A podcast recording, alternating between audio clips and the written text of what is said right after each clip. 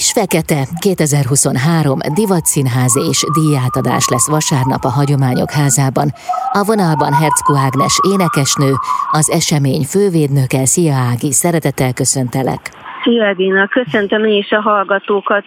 Képzeld, idén már hetedik alkalommal rendezi meg a Hagyományok Háza a Kis feketét, és hihetetlen, hogy egy egészen picike kis ötletből és vállalkozásból mennyire kinőtte magát ez a, ez a kezdeményezés. Én ott voltam tavaly, és nem fértünk be a színház terembe, ami egyébként nem kicsi terem, és akkor látszott a szervezőkön is, hogy muszáj szintet lépni, mert egyre népszerűbb, és nem csoda, hiszen a divat mindig érdekli a, az embereket, pláne most már ugye a népművészeket is.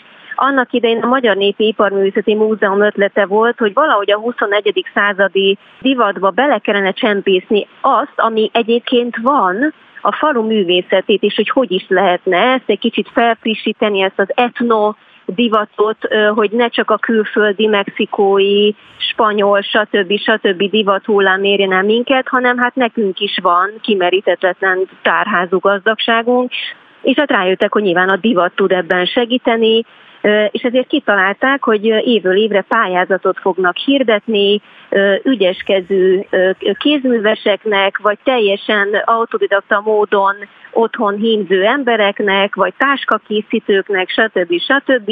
És egy zseniális ötlettel párosították Coco Chanelnek a híres Kis feketéjét ezzel a pályázattal.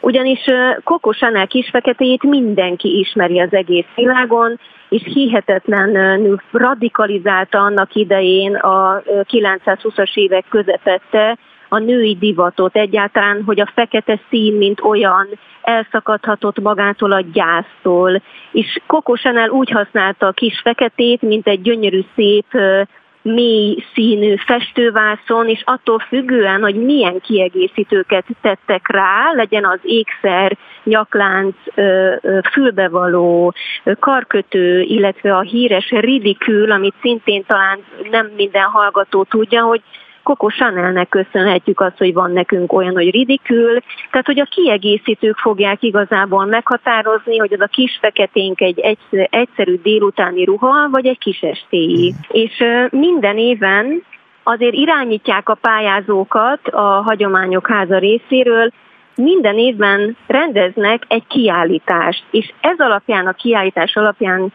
lehet inspirálódni és benyújtani a pályaműveket.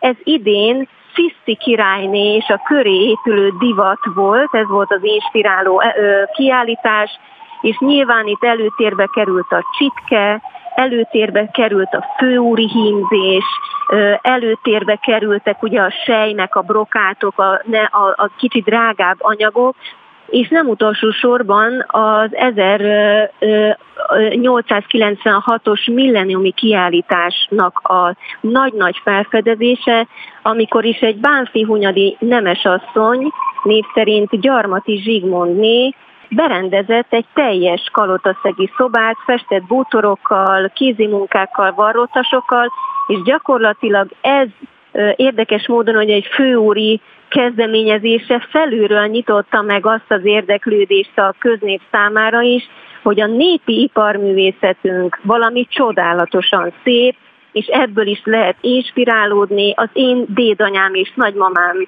szintén még nagy lelkesedéssel hímezték a kalotaszegi varrótasokat, és ennek lehetünk majd szemtanúi vasárnap október nyolcadikán négy órától a Hagyományok Házában, hogy a mai alkotók hogyan tudták feldolgozni ezt a hihetetlen gazdagságot, és hogy milyen kiegészítőket, ruhákat, táskát, stb. stb. Csináltak. És azt még el kell mondanom, hogy, a, hogy rendkívül tág volt a pályázóknak a, a sora, mert hogy nem csak úgymond ilyen csoportok vagy műhelyek pályázhattak, például a Hódfői Hímzőműhely Hódmezővásárhelyről, hanem egyénileg is lehetett pályázni, például Borsodi Eszter egy táskát csinált kalotaszegi varrótasok után, de folytathatnám a sort, igazából itt arra szeretném felhívni a hallgatók figyelmét, hogy ha ezt szeretnék követni jövőre, bárki nevezhet, bárki pályázhat, nem kell hozzá semmilyen titulus, hogy ő a népművészet mestere lenne. Egyszerűen jó kézügyesség és gazdag fantázia bőven elég, hogy valaki labdába tudjon rúgni, és ugye ahogy évről évre nő ennek a pályázatnak és a divatbemutatónak az ázsiója, úgy most ma már elmondhatjuk, hogy nem csak egy gyönyörű oklevelet kap az, aki a pályázat nyertese, hanem különböző felajánlásokat is, konkrét ajándékokat is, például a Romani Designnak fülbevalóit lesznek majd átadva, illetve műhelylátogatást is lehetett nyerni, valamint a Kulturális Minisztérium idén kiadja már a Folk Trend díjat is. Idén a Budapest Design Week keretein belül rendezik meg a Kis Fekete pályázat díjátadó gála estjét. Ági, ha jól tudom, akkor a díjátadást követően lesz egy nagy élőzenés show is.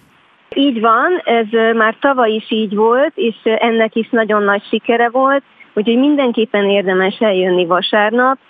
Egy kis kulisszatitkot is elmondok, hogy aki eljön vasárnap négy órára, az nem csak egy fantasztikus divatsót és díjkiosztó ünnepséget és koncertet kap, hanem plusz információkat. Például szintén kevesen tudjuk, hogy hogyan találkozott annak idején a párizsi divat és a magyar népművészet, ez függetlenül egyébként még Sisi királynétól.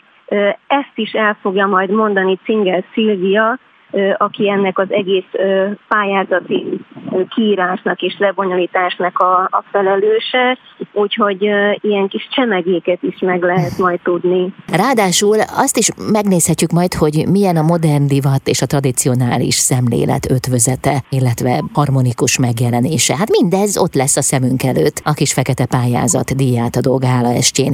És milyen fontos a Kis Fekete, ugye? Tehát amikor van mihez nyúlni a szekrényben. Igen, ugye ez nagyon fontos, hogy, hogy annak idején Coco Chanel ezzel a Kis feketével gyakorlatilag demokratizálta a divatot. Tehát, hogy mindig volt egy ilyen felfelé tekintés, hogy mit hordanak a főurak, a nemesek, a gazdag polgárok, és mindig az volt a vége, hogy hát ahhoz, hogy szép legyél, ahhoz gazdagnak kell lenni. Ezt változtatta meg Coco Chanel, azzal, hogy, hogy, hogy megmutatta, hogy nem kell feltétlenül brokádból és bársonyból, persze azzal is lehet, de akkor az már egy másik szint. Egyszerű dzsörzéből vagy pamutból is lehet fekete ruhát felvenni, és nagyon érdekes, hogy ez, hogy, hogy változott meg az elegancia és a chic fogalma.